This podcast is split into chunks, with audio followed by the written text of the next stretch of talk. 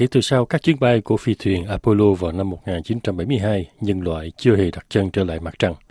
Nhưng nay các cường quốc không gian, đặc biệt là Mỹ và Trung Quốc, đang khởi động lại cuộc chạy đua, hay nói đúng hơn là cuộc bay đua lên vệ tinh tự nhiên này của trái đất.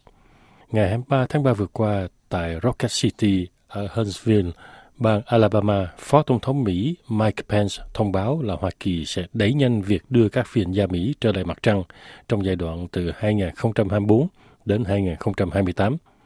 Ông Mike Pence còn xác nhận người đầu tiên trở lại mặt trăng sẽ là một phụ nữ Mỹ, được phóng lên bằng các tên lửa của Mỹ từ lãnh thổ của Mỹ.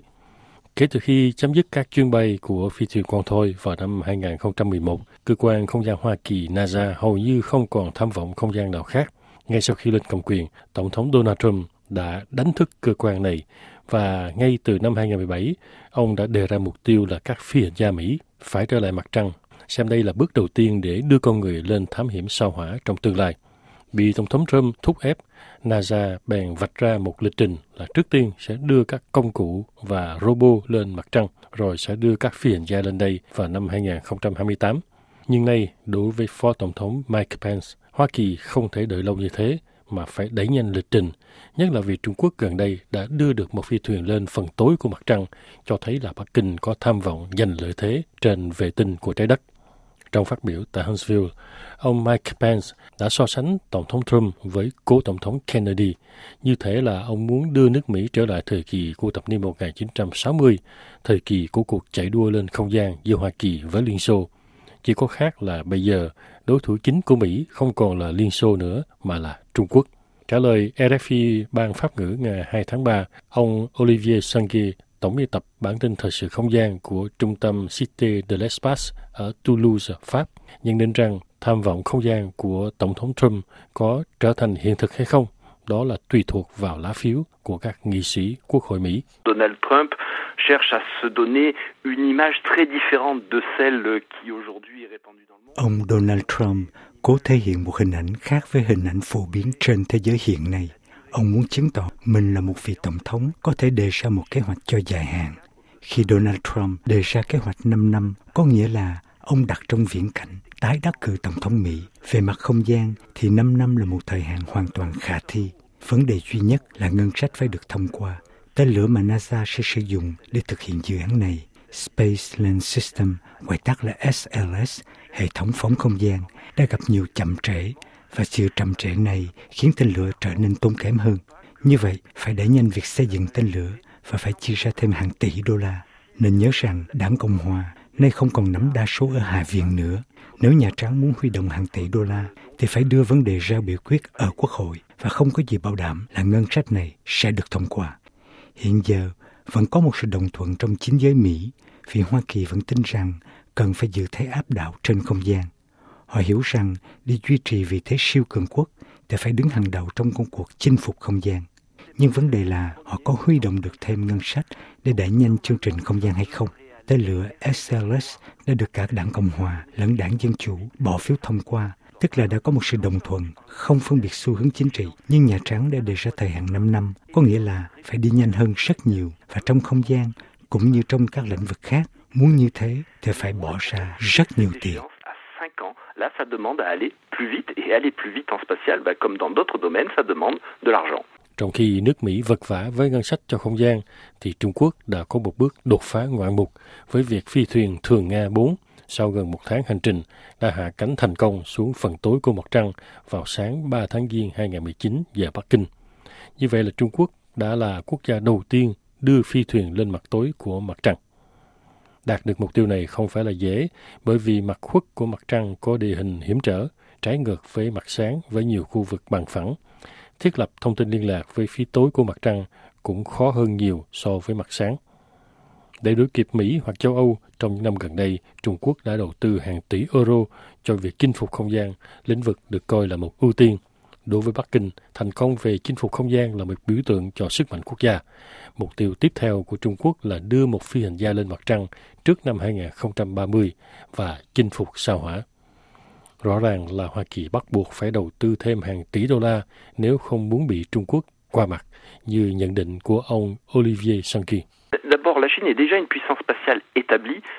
Trước hết, Trung Quốc là một cường quốc không gian đã được khẳng định. Trung Quốc có một chương trình không gian rất dồi dào nhắm vào dài hạn. Nhưng Hoa Kỳ không muốn Trung Quốc tiến quá gần đến vị trí áp đảo của họ trên không gian. Họ vẫn muốn NASA là cơ quan đi hàng đầu trong lĩnh vực thăm dò không gian và về mặt quân sự thông qua lầu năm góc. Hoa Kỳ cũng tiếp tục bỏ xa các nước khác để bảo vệ các cơ sở hạ tầng của họ trên không gian. Nên nhớ rằng hiện nay, quân đội Mỹ, các cơ quan tình báo Mỹ sử dụng rất nhiều các công cụ trên không gian. Ở đây, thông điệp mà Washington muốn nhắn gửi đó là trong lĩnh vực không gian, chúng tôi đã có một vị thế vững chắc và không nên đến quấy rầy chúng tôi. Hơn nữa, theo ông Olivier Sanguy, chính giới Hoa Kỳ cần phải hiểu rằng số tiền đầu tư cho công cuộc chinh phục không gian không phải là tiền ném qua cửa sổ. Khi tiến hành thám hiểm mặt trăng, cho dù là với mục đích khoa học, không phải là chúng ta ném hàng tỷ đô la lên không gian, mà chính số tiền đó gián tiếp phục vụ cho các trường đại học, cho các ngành công nghiệp, và như vậy tạo điều kiện cho việc phát triển công nghệ cao cấp, cho ngành nghiên cứu cao cấp. Nói cách khác, một quốc gia có trọng lượng về mặt không gian sẽ tạo điều kiện cho việc nâng cao trình độ kinh tế và khoa học, rất cần thiết trong xã hội tri thức. Trung Quốc đã nắm bắt được điều đó, Hoa Kỳ cũng mới bắt đầu khám phá điều đó trở lại. Trong những năm gần đây, nước Mỹ đã phần nào bớt quan tâm đến không gian. Phải công nhận rằng cơ quan NASA đã thuyết phục được chính quyền rằng số tiền đầu tư vào không gian là rất hữu ích cho nền kinh tế Mỹ. Trở lại mặt trăng lần này, các nước nhắm nhiều hơn đến nghiên cứu khoa học, chứ còn các chuyến bay của phi thuyền Apollo trước đây mang tính chất địa chính trị nhiều hơn. Trước đây, mục đích của Hoa Kỳ là nhằm chứng tỏ họ đứng ngang bằng hoặc hơn Liên Xô. Còn bây giờ, trong các chuyến bay đến mặt trăng, họ sẽ tiến hành nhiều nghiên cứu khoa học hơn, nhắm đến những mục tiêu dài hạn hơn. Chính cơ quan NASA đã nói rõ, họ trở lại mặt trăng không phải là để cắm một lá cờ, mà là để thăm dò một cách lâu dài, nhất là để thử nghiệm các công nghệ sẽ cần thiết cho các chuyến thám hiểm sao Hỏa trong tương lai. Pour faire de la science et notamment tester les technologies qui seront nécessaires pour aller un jour sur Mars. Qua cuộc chạy đua lên mặt trăng, cả Hoa Kỳ lẫn Trung Quốc đều nhắm đến mục tiêu tiếp theo là chinh phục sao Hỏa.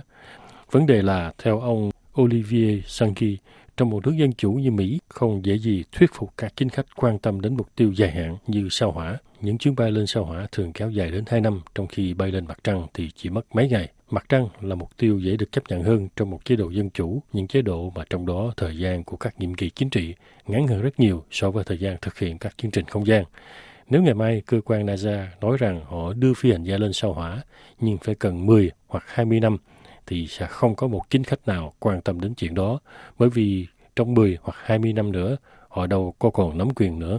Trước mắt, do không thể tự mình đưa dụng cụ nghiên cứu khoa học và phi hành gia lên mặt trăng, các nước khác sẽ phải dựa vào hai cường quốc không gian Mỹ-Trung.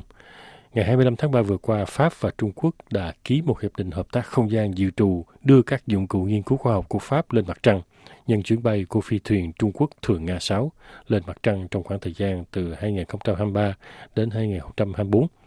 Trong khi đó, Canada, qua thông báo của Thủ tướng Justin Trudeau ngày hai mươi tám tháng ba, cho biết sẽ kết hợp với cơ quan NASA để trở lại mặt trăng và Canada sẽ tham gia vào việc thiết kế trạm không gian nhỏ Gateway. Trạm này sẽ được sử dụng như là trạm trung chuyển trong các chuyến bay từ trái đất lên mặt trăng.